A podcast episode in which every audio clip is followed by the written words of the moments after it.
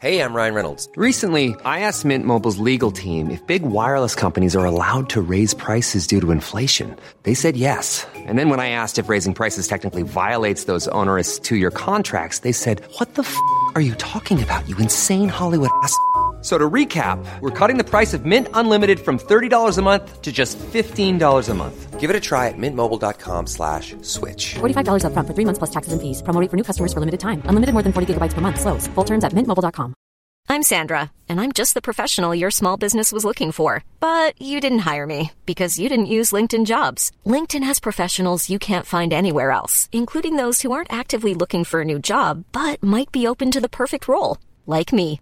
In a given month, over 70% of LinkedIn users don't visit other leading job sites. So if you're not looking on LinkedIn, you'll miss out on great candidates like Sandra. Start hiring professionals like a professional. Post your free job on linkedin.com/people today.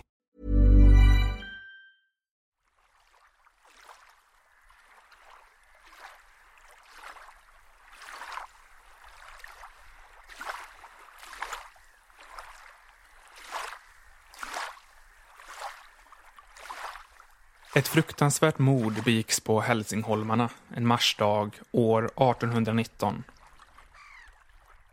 Torparen Gustav Blomberg och hans hustru Greta Stina Matsdotter slogs ihjäl med en yxa av drängen Petter Andersson från torpet Grankatten i Finsta. Han skonade dock den fyraåriga dottern Isa och la några brödkakor på golvet till henne. Sen flydde han. Folk från Ingmarsö som seglade förbi Hälsingholmarna hörde hur de övergivna korna råmade, mjölkstinna som de var. Ingmarsöborna anade oråd och gick i land. Där fann de lilla Isa i ett bedrövligt skick. Och hon fick följa med till Ingmarsö där hon fick bo i en liten stuga. Lyssnaren Charlotta Grimfors skickade in till podden och berättade om detta sanna mordet som utspelade sig ute i Stockholms skärgård för länge sedan. Det råkar vara så att Charlotta har ett sommarhus på samma ö som just denna händelse utspelade sig på. Och det är något som inte riktigt känns helt rätt där. Hon skriver till podden så här. På grund av trasiga rör och ledningar måste jag gå till den gamla gården för att hämta färskt sötvatten. Varje gång jag börjar närma mig huset kommer kalla kårar krypandes. Vad det än är, så är det någon eller någonting som än idag lever där. Jag heter Jonathan Lundqvist och det här är Skräckpodden.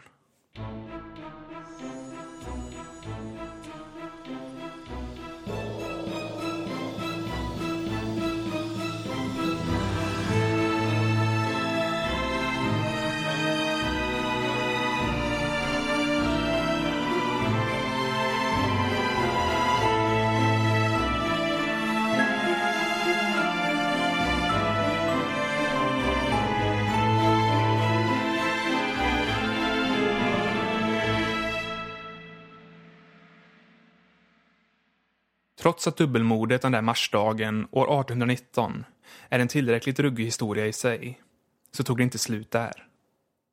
Mycket smärta och lidande skulle efterfölja mordet. Och för att förstå vad det är Charlotte upplever på ön idag så måste vi backa tillbaka till månaderna som följde efter mordet.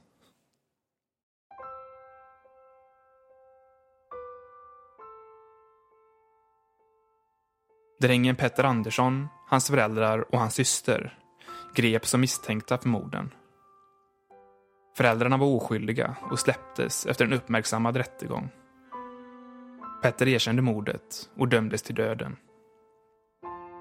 Petter skrev dock en ansökan om nåd till kungen.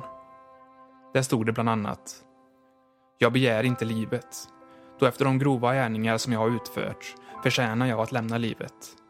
Utan jag bönfaller att min döda kropp efter min avrättning får nedgrävas i jord för att undgå allmänt beskådande. Medeltida tortyr på ett fängelse för att tvinga fram en bekännelse från oskyldigt häktade om dubbelmordet på Hälsingholmarna. Tortyren väcker avsky i hela riket. Så löd tidningsrubrikerna sommaren 1819. Enligt samtida tidningar hände följande.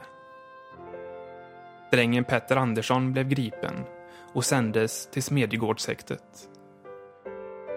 Han erkände mordet, men uppgav att hans bror Anders hade hjälpt honom att plundra och gömma de dödas kroppar. Han angav också sina föräldrar och påstod att de fått en del av det stulna godset. En del av det som uppgives vara stulet från de mördade hittades inte hemma på torpet i Finsta. Det fanns orört kvar på Hälsingholmarna.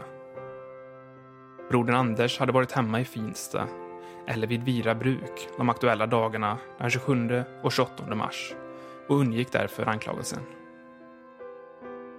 Från Värmdö kom en polisman kallad C. Rösgren och nu började hemska saker hända. Han fängslade mördarens föräldrar, Anders Andersson och Anna Olofsdotter och skruvade till handklovarna på Anders så pass hårt för att förmå honom att erkänna var den mördade kvinnans kläder var gömda. Polisman Rösgren kom tillbaka till torpet Grankatten och frågade Petters 13-åriga syster Anna och pigan Anna-Kajsa var de mördade saker var undangömda. De svarade att de inte visste något. Men då häktade han dem. Han befallde 13-åringen att klä av sig naken. Sen satte han på henne hårt tillskruvade handklovar och slog henne i huvudet och på näsan så att blodet sprutade. Han drog henne så hårt i håret att det lossnade och bara tre fläckar återstod. Därefter slog han henne med ris och spö på bara kroppen och tog sen fram piskan och slog henne så hårt att hennes ena axel blev fördärvad. Den läktes aldrig, utan hon blev funktionshindrad. Till slut plågade han henne med tio sorters olika misshandel. Men hon vägrade att bekänna. Pigan Anna-Kajsa, ja, hon behandlades lika omänskligt. Men hon slapp handklovarna, för hon hade ett nyfött barn på armen. En kväll kom en vakt in i ställen till Anders, satte på honom handklovarna och förde ner honom i vaktrummet där polisman Rösgren väntade. Han blev tillsagd att bekänna, men han försäkrade att han var oskyldig. Då blev han misshandlad med en tjock käpp med flera valknutar i änden. Med denna slog polismannen Anders så länge som han orkade för att få honom att erkänna.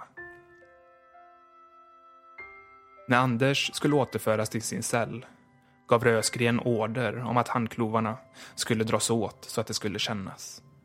Och det gjorde det sannligen. Blodet rann fram under naglarna på Anders. Detta bevittnades av två vakter. I cellen band vakterna fast kedjan till dörrposten så att Anders fick ligga på golvet bredvid sin hink med avföring. Hans händer blev så skadade av de hårda handklovarna att han inte kunde ta brödet som lades bredvid honom på golvet. Anders fru, Anna Olofsdotter, berättade vid förhören att hon en dag i maj månad blev hämtad av en vakt och förd till vaktrummet. Där fanns polisman Rösgren, vaktmästare Grönberg med hustru, åklagare Krok och en främmande kvinna. Mönstret var detsamma. Erkänn. Anna lovade att hon var oskyldig. Då fattade Rösgren henne i håret och drog omkring henne i rummet medan han slog henne med knytnävarna. Hon svimmade, men Rösgren ryckte henne i håret tills hon vaknade upp. Anna försökte få honom att sluta plåga henne. Även vakten Grönberg sa att hon inte tålde det. Då skickade Rösgren ut en vakt för att hämta käppar. Han svor åt Anna och befallde henne att klä av sig. Sen slog han henne med den ena käppen efter den andra tills de blev utslitna. Hela händelseförloppet är belagt i förhörsprotokoll som sändes ut till tidningarna. Polismannen Rösgren blev anhållen och anklagad för tortyr. Men han avled i häktet. Och hur han dog är än idag okänt.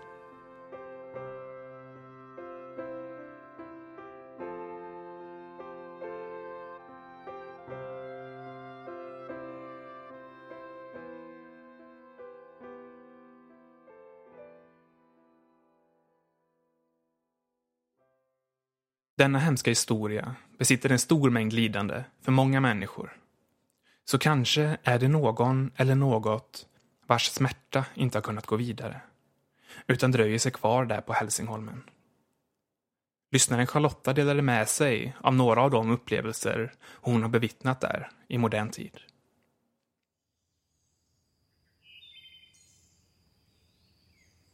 Från min stuga till gården måste jag passera ett mindre hus som tillhör den gamla gården. Detta hus ligger ett tjugotal meter bort från gården och gömt bland höga träd. Så vitt jag vet så har huset inte använts på många, många år.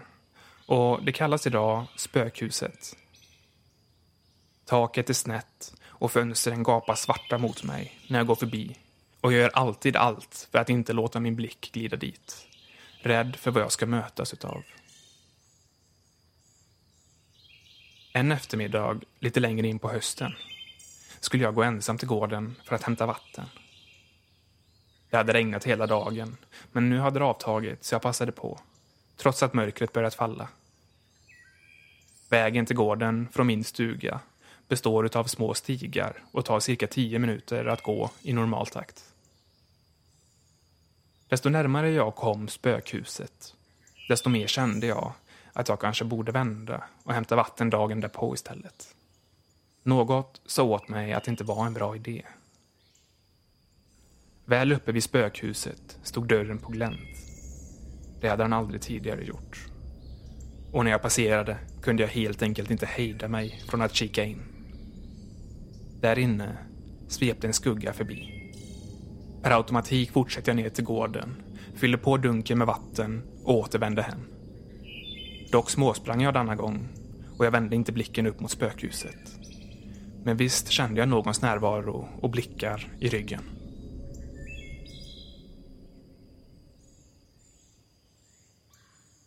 En annan händelse var när jag en solig sommardag låg ute på vårt trädäck utanför huset och solade. Min sambo var nere på bryggan, så jag var ensam i huset. Fågelkvitter hördes och solens strålar värmde.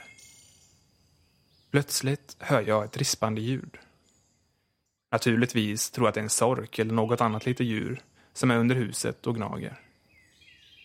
Nyfikenheten tog över och jag tittade ner mellan plankorna. Det skulle jag inte ha gjort.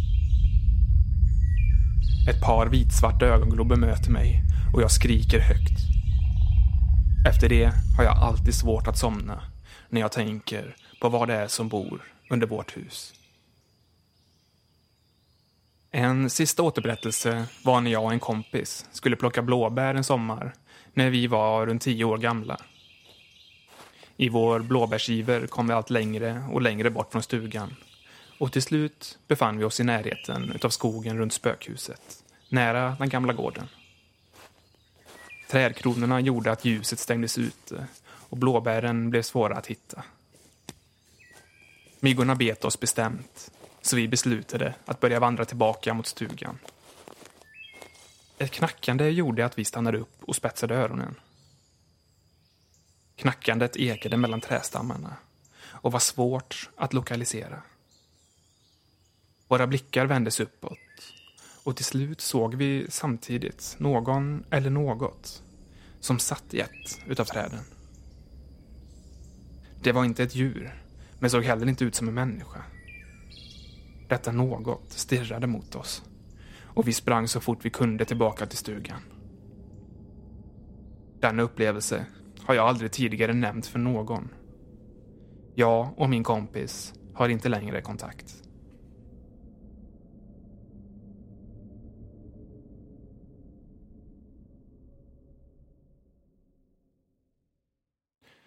Vi ska avsluta veckans avsnitt med ytterligare en historia inskickad av en lyssnare. Kalle Karlsson har skrivit en längre novell som till en början doftar av sommar. Och känslan av en härlig semester med kompisarna är tilltalande. Men sommaren kan ju inte bara vara en dans på rosor. Eller hur? Det här är berättelsen Kornsjö.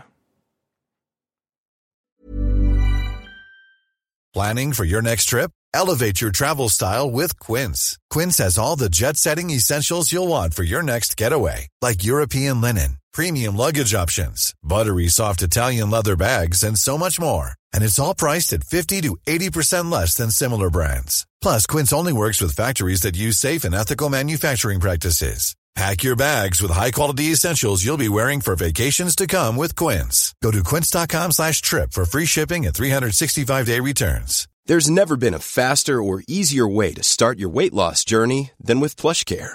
PlushCare accepts most insurance plans and gives you online access to board-certified physicians who can prescribe FDA-approved weight loss medications like Wigovi and Zepbound for those who qualify.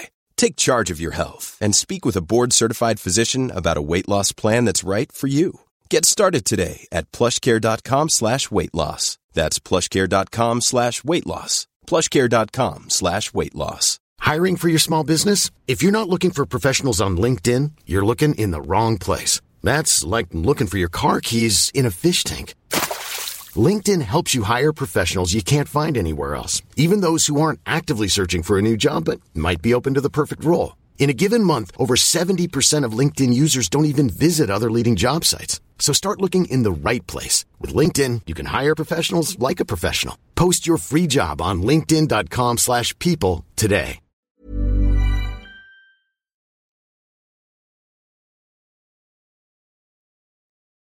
Mitt namn är Karl. Och historien jag ska berätta utspelade sig under några varma sommardagar 2002. Vi skulle spendera helgen i en stuga i Norge. Vi är jag och mina vänner Magnus och Joe. Det där namnet har han fått många glidningar för genom åren. Flera gånger har han försökt etablera ett engelskt uttal och hänvisa till sina avlägsna amerikanska släktingar. Men ingen har någonsin sagt någonting annat än det utdragna Jo följt av ett avhugget E. Stugan i fråga tillhörde Magnus släkt. Närmare bestämt hans gamla mormor som numera spenderade sina dagar på ett ålderdomshem. Hon hade så långt Marcus kunde minnas tillbringat varenda sommardag i den där stugan. Men hade på senare år blivit allt mer schizofren, som han uttryckte det. Hon fick för sig att hon inte var ensam i stugan. Att någon flyttade på och gömde hennes saker. En gång hittade en avlägsen granne mormorns båt guppandes ute på sjön som stugan låg vid. Hon envisades bestämt med att hon visst hade gjort fast båten ordentligt vid bryggan, precis som hon alltid hade gjort. Tampen som den lilla plaststekan fästes med hängde emellertid i fören på båten, helt oskadd. Den hade uppenbarligen inte ryckts av eller skurits loss, vilket var den enda förklaringen som hon kunde komma fram till. Magnus mamma däremot fastslog att mormor helt enkelt hade blivit för gammal för att klara sig själv. Speciellt ute i en stuga vid en sjö med över tre kilometer till närmaste granne. Efter att Magnus mormor permanent flyttade från stugan stod han helt tom och orörd i ett par år. Ingen hade tid eller lust att ta sig an det gamla huset som inte ens hade färskt vatten indraget. Till min och mina vänners lycka stannade stugan dock kvar i familjens ägo. Och när jag skaffade körkort och hade tillgång till egen bil så skulle vi ta tillfället i akt. Vi var 19 år. Vi var fria och vi var oövervinnliga. Ja, i alla fall kände vi oss så när vi stuvade in oss i min gamla Audi och började beta av de lite drygt 50 milen som låg mellan oss och vårt mål. Precis när man passerar gränsen till Norge kommer man fram till Kornsjö. Man följer sedan en grusväg ett par kilometer längs med sjön för att till slut komma fram till en enkel liten stuga i en behagligt mörkröd kulör. Eftersom detta var en tid innan gemene man hade en smartphone i fickan hade vi endast vanliga GSM-telefoner som alltså inte gick att använda när vi hade passerat gränsen. Vi hade pratat om problemet, om att inte ha tillgång till telefon. Men kom fram till att om det nu skulle hända något akut kunde vi faktiskt bara ta båten över till den svenska sidan. Det skulle dessutom bli ganska skönt att vara helt avskärmade från omvärlden. Väl framme vid stugan gick vi husesyn och det mesta verkade se ut som det hade gjort när Magnus var liten.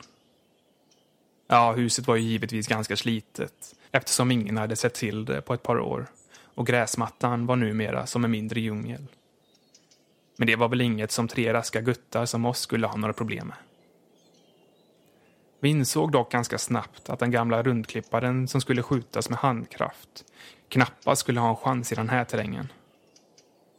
Kolla här då, skrek Joe exalterat och kom bärande på en gammal lie som stått lutad mot husväggen. Den här kan väl funka? Klart att man kan slå gräs med en lie, tänkte vi och satte igång. Efter ett tjugotal fan i helvete och minst lika många könsord senare hade Magnus röjt en väg från stugan till den lilla lägereldsplatsen som var belägen lite längre bort på gräsmattan. Tomten gick sedan vidare, ner i en slänt som mynnade ut i en liten sandstrand innan det mörka sjövattnet tog vid. Efter trädgårdsarbetet, eller vad man nu ska kalla det för, så bestämde vi oss för att ge oss ut på sjön. Eftersom jag var den hängivna fiskaren av oss tre så var det jag som hade tagit med den utrustningen som jag tyckte var lämplig för lite insjöfiske efter gädda. Vi gav oss ut på sjön med två rejäla båtspön och en låda med hemmagjorda wobblers som min bror hade snidat ihop i sin källare. Det är en liten hobby han har och jag måste erkänna att det är mycket fascinerande att se hur en kvadratisk träklump långsamt förvandlas till en perfekt viktad wobbler med en mycket precis lackering. Det är även väldigt kul att ha något att lägga i sin draglåda som man vet att ingen annan har.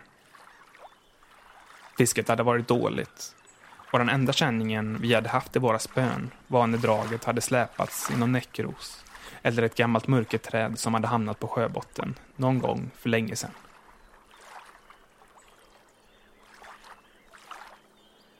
Just därför blev jag och Joel rejält upphetsade när Magnus gjorde ett mothugg och hans spötopp började böja sig. Lite retsamt frågade vi honom om det var botten nu igen. Men han envisades med att den här gången var det faktiskt en fisk och troligtvis en ganska stor för han fick hålla emot ordentligt. Helt plötsligt tog det tvärstopp när Magnus började göra sig i ordning för att veva in fångsten. Fisken gav honom inte en millimeter lina och slirbromsen i rullen började skjuta när vattnet förde båten längre bort från platsen där han tydligen hade bestämt sig för att stanna. Joe, som satt vid årorna, började ro i riktningen mot där Magnus lina bröt vattenytan och när linan stod rakt ner i sjön konstaterade vi att gäddan måste ha fastnat i något där nere. Fast besluten att försöka rädda draget och inte behöva kapa linan drog Magnus åt slirbromsen så mycket det bara gick, ställde sig upp i båten tog spjärn mot relingen och vevade in så långt att en stor del av spöet nu var under vattenytan. Detta gör man för att få maximal kraft. Och har man tur lossnar draget från vad det nu än är som den har fastnat i. Eller så går linan av och man har blivit en wobbler fattigare. Vid första rycket skriker det i rullen och Magnus trillar nästan baklänges i båten. Han har vridit slivbromsen åt fel håll, svär en ramsa på norska, medan jag och Joe narrar honom om att det tydligen är fruktansvärt starka gäddor här i de norska sjöarna. Han fnyser åt oss, vrider bromsen åt rätt håll och tar nytt spjärn mot relingen.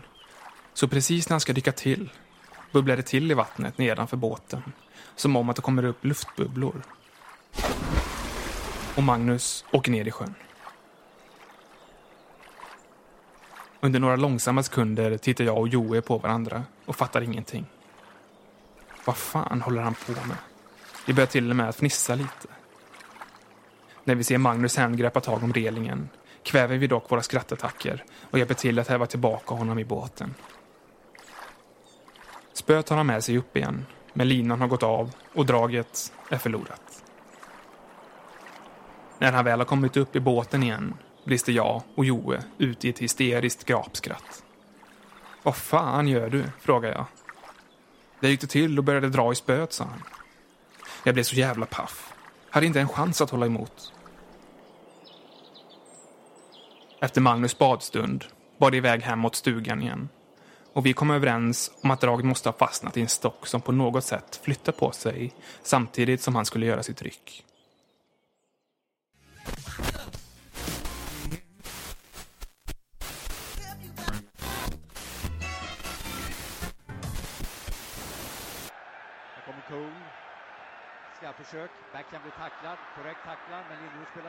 Kvällen spenderades vid radion, som var den enda kontakten med omvärlden som vi hade. Det var nämligen fotbolls-VM det här året. Och ikväll skulle Sverige spela åttondedelsfinal. I halvtidspausen fick vi genom nyhetssändningen reda på att det hade rymt en patient från en psykanstalt någon mil bort. Magnus hade berättat om den här anstalten när vi passerade den tidigare under dagen. Och vad vi kunde förstå så var det inga trevliga inneboenden på det där stället. Matchen gick till förlängning och eftersom jag var den som var mest känslomässigt investerad blev jag sittande själv framför radion den sista halvtimmen. Joe hade däckat efter sin fjärde grogg och Magnus klarade inte av att engagera sig i fotboll i mer än 90 minuter. Sverige förlorade och för min del så innebar det att VM i samma stund var över. Efter en tröstöl och lite depp så gick jag till toaletten för att borsta tänderna och göra mig redo för sängen. Men då hörde jag något utanför stugan. Det lät som om någon eller något smög sig runt och skrapade på fasaden och varje gång det slutade hörde jag ett klickande ljud. Ungefär som en val. Helt plötsligt upphörde ljuden och det blev helt tyst. Ingen fågelsång som man så ofta hör på sommarnätterna. Inga syrsor som spelade i gräset. Allt var bara tyst. Dag två. Jag vaknade med tryck. Klockan var strax efter nio på morgonen och min strupe var olidligt torr. Att dricka alkohol ända in på småtimmarna hade jag aldrig varit speciellt bra på och nu fick jag som vanligt lida för det. På vägen till kylskåpet så funderade jag på vad det var jag hade hört kvällen innan. Eller hade jag inte hört någonting alls? Vi hade druckit en del under kvällen. Och då var det inte ovanligt att man fantiserade ihop saker. Min första tanke på vad det kunde vara för något gick givetvis till den där patienten som hade rymt. Men varför skulle han ta sig hit av alla ställen? Och de där ljuden som jag hade hört har jag svårt att förstå hur han skulle ha kunnat åstadkomma. Med huvudet fullt av tankar gick jag ut i morgonsolen för att rensa huvudet med lite frisk luft. Det såg ut att bli en bra dag. Inte ett moln på himlen och sjön var helt klar. Inte ens trädens löv rörde på sig. När jag långsamt gick mot slänten för att komma ner och känna på vattnet såg jag något som blänkte till i en av pålarna som bryggan var fäst i. Som en avlång reflex hängde den där och påkallade min uppmärksamhet. Ett par steg ifrån bryggan stannade jag och kände en kall kåre gå genom ryggraden. Jag visste exakt vad det där var. Det kunde inte vara något annat. Det fanns inget annat som såg ut precis så där. När jag gick fram och vände på det så stod det mycket riktigt. Nummer 16, JPW. Min bror signerade alla sina drag med initialer och nummer. Ett sätt att göra dem extra unika. Problemet var bara att det var just nummer 16 som Magnus hade tappat i sjön dagen innan. Jag vet inte hur länge jag stod där och vägde wobblen i handen. Jag fattade ingenting. Var detta ett dåligt skämt av Magnus? Hade han fått med sig draget upp igår? Gömt det och sedan hängt upp det på bryggan för att driva med mig? Jag hörde att dörren till stugan öppnades och jag slängde draget i sjön. Om det här var ett konstigt skämt från Magnus tänkte jag inte ge honom tillfredsställelsen att se mig ståendes där som ett fån med den där träbiten som egentligen skulle ligga på sjöns botten. Det var Joel som kom ut ur stugan. Han hade däckat först igår. Och nu var han uppenbarligen fast besluten att supa bort huvudvärken. För det var en rejäl grogg han hade med sig ner till bryggan. Shit vad trött jag blev igår, påstod Joe. Ja, eller så blir man bara jävligt tankad och däckar när man häller i sig så som du gjorde, svarade jag. Joe skrattade till lite samtidigt som han slog mig på armen kamratligt, men ändå så pass hårt att det definitivt skulle lämna ett blåmärke. Medan vi hjälptes åt att sänka Jos grogg bestämde vi att den här dagen skulle spenderas med att sola, bada och bara njuta. När kvällen närmade sig och solen började försvinna bakom trädtopparna gjorde vi upp en brasa vid den lilla lägereldsplatsen och satte oss för att dricka öl, grilla korv och röka cigaretter. Det var när vi satt där och småpratade som jag kom på att jag inte hade berättat om vad jag hade hört natten innan. Och det var när detta kom på tal som Magnus började se lite blek ut. Han berättade om sin mormors historier från när han var liten. De berättade om en varelse som sades bo i sjön och som inte gillade när man störde vattnet. När hon var som mest förvirrad så hade hon till och med påstått att Magnus morfar, som var väl bekant med sjölivet, mystiskt hade försvunnit under en fisketur han hade tagit kort efter att han hade grävt ner pålarna som håller bryggan på plats. När han återvände en dag senare kom han gående genom skogen och han berättade aldrig vart han hade varit eller vad som hade hänt. Han avled en vecka senare. Hjärtat stannade i sömnen. Hans mormor var övertygad om att det var den där varelsen som hade tagit hans liv. Virjan tar vad hon vill, sa hon. Det var så hon kallade varelsen. Virjan. Joe skrattade lite nervöst och erkände att det verkligen var en bra spökhistoria. Men att det faktiskt började bli lite kallt ute och att hans grogg var slut. När han gick in till stugan tog han demonstrativt tag i lien som låg i gräset och muttrade att det kanske skulle vara lika bra att ha den inne om det nu sprang omkring både galna rymlingar och arga spöken i den här jävla skogen. Jag och Magnus satt kvar och petade i den kvarvarande glöden från vår brasa med varsin pinne. Trodde du någonsin på vad det var hon sa? frågade jag. Nej, jag vet inte. Hon var faktiskt bra konstig det sista, svarade Magnus. Vi tömde en spann med vatten på glöden som var kvar och begav oss mot stugan. Halvvägs fram till dörren vände Magnus om och gick tillbaka för att hämta yxan som vi hade haft med oss för att klyva ved med.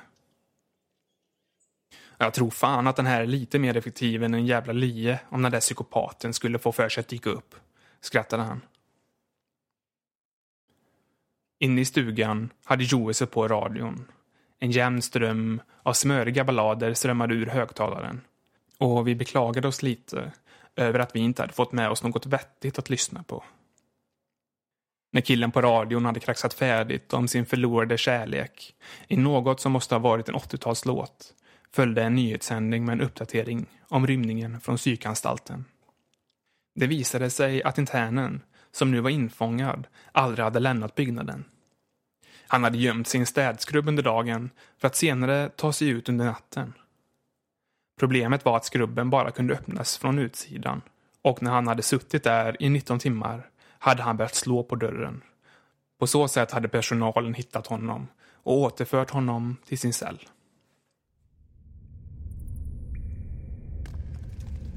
När jag hörde detta blev jag för första gången i mitt liv riktigt rädd. Det innebar att det absolut inte kunde ha varit honom som jag hörde utanför stugan natten innan. Jag tittade på mina kamrater och såg att de tänkte precis samma sak som jag. I det här läget kunde jag inte hålla tyst om fiskedraget längre. Om det nu var Magnus som hade hängt det på bryggan för att skämta med mig så fick han väl ta den poängen då. Han såg helt oförstående ut när jag berättade om mitt fynd på morgonen. Magnus hade aldrig varit något vidare bra på att hålla masken men nu såg det verkligen ut som att han inte hade en aning om vad det var jag pratade om. Det var då jag hörde det. Det där klickande ljudet. Ett fönster i sällskapsrummet där vi satt stod lite på glänt. Och det var definitivt något där ute som lät. Jag smög fram till fönstret och tittade ut mot skogen, men såg ingenting förutom en smal strimma rök som fortfarande steg från vår lägereld. Det var först när jag vände blicken ner mot stranden och sjön som jag såg henne. Långsamt krälade hon upp ur det svarta vattnet. Blekt grå och med svarta tomma ögon tog hon sig försiktigt omkring nere i vattenbrynet. Munnen var konstant öppen. Och det var ur den det där energiskt klickande ljudet kom samtidigt som det sipprade ut mörkt sjövatten. Jag kände hur Joel lutade sig fram bakom mig för att se bättre och det var då han stötte till lien som han hade ställt mot väggen. Den föll med bladet mot fönstret och när han träffade glaset var det som att ljudet ekade i sommarnatten. Varelsen vände blixtsnabbt sitt ansikte mot stugan och det kändes som om han tittade mig rakt in i ögonen i ett par sekunder. Sen rusade den på alla fyra upp mot stugan. Magnus var den som hade mest sinnesnärvaro och kastade sig ut i hallen för att låsa dörren. Precis när han vred om nyckeln slog hon i dörren med en fasansfull smäll på utsidan. Dörrhandtaget trycktes ner, men stugans rejäla lås höll henne ute. Medan smällarna på dörren blev allt högre och intensivare drog Magnus bort mattan från hallgolvet som dolde en metalllucka. Han skrek åt mig och Joe att hjälpa honom att få upp luckan och med gemensam styrka lyckades vi dra upp den tunga luckan som måste ha vägt närmare 100 kilo. Jag var sist ner i det mörka hålet och när jag klev ner till mina skräckslagna vänner hörde jag en fönsterruta krossas bakom mig. Hon var inne och i hennes svarta ögon brann ett ofattbart raseri. När luckan small igen bakom mig tryckte Magnus in yxan genom handtaget samtidigt som vi allihop tog tag i vad vi kunde greppa om metallen. Ljudet som blev av varelsens slag mot luckan var som när metall slår mot metall och det klickande ljudet var nu så högt att jag helst hade velat släppa mitt grepp, sluta mina ögon och trycka mina fingrar så långt in i öronen som det bara gick. Så helt plötsligt upphörde slagen. Klickandet blev lägre för att till slut upphöra helt. Det enda vi hörde var Bonnie Tylers sköra stämma från radion inne i rummet bredvid. Ända tills vi inte hörde det heller. Allt blev tyst och vi vågade knappt andas där nere i hålet under stugan. Jag vet inte hur många timmar vi satt i det där hålet. Men när vi till slut vågade oss upp igen hade solen gått upp och fåglarna kvittrade i träden utanför. Vi inspekterade luckan och såg där djupa rivmärken i metallen. Och att ytterdörren fortfarande kunde hänga kvar i sina gångjärn var ett mirakel med tanke på hur han såg ut. Vi lämnade stugan så fort vi hade rafsat ihop våra kläder och i bilen hem bestämde vi oss för att aldrig prata om det här med någon annan.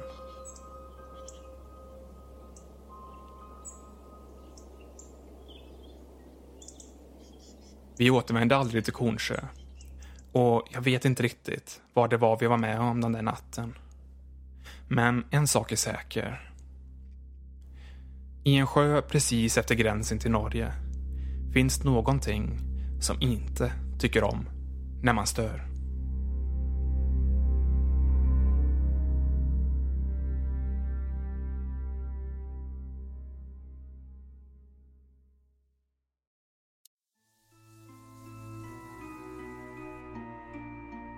Skräckpodden produceras av mig, Jonathan Lundqvist.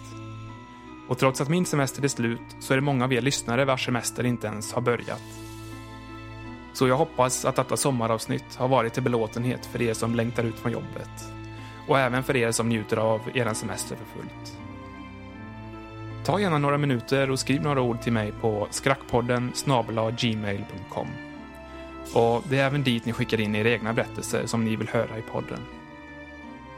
Och som ni vet så finns Skräckpodden på Instagram med namnet Skräckpodden official och såklart också på Facebook. Och då räcker det med att söka efter Skräckpodden. Och som alltid, stort tack för att du lyssnar.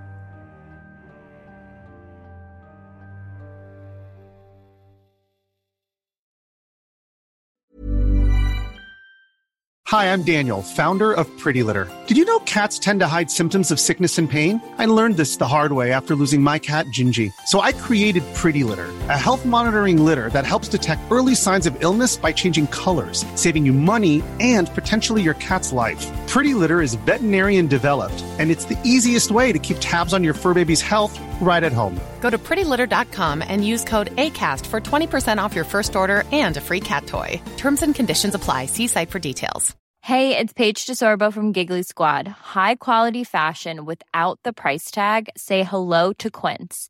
I'm snagging high end essentials like cozy cashmere sweaters, sleek leather jackets, fine jewelry, and so much more. With Quince being 50 to 80% less than similar brands and they partner with factories that prioritize safe ethical and responsible manufacturing i love that luxury quality within reach. Go to quince.com slash style to get free shipping and 365 day returns on your next order. quince.com slash style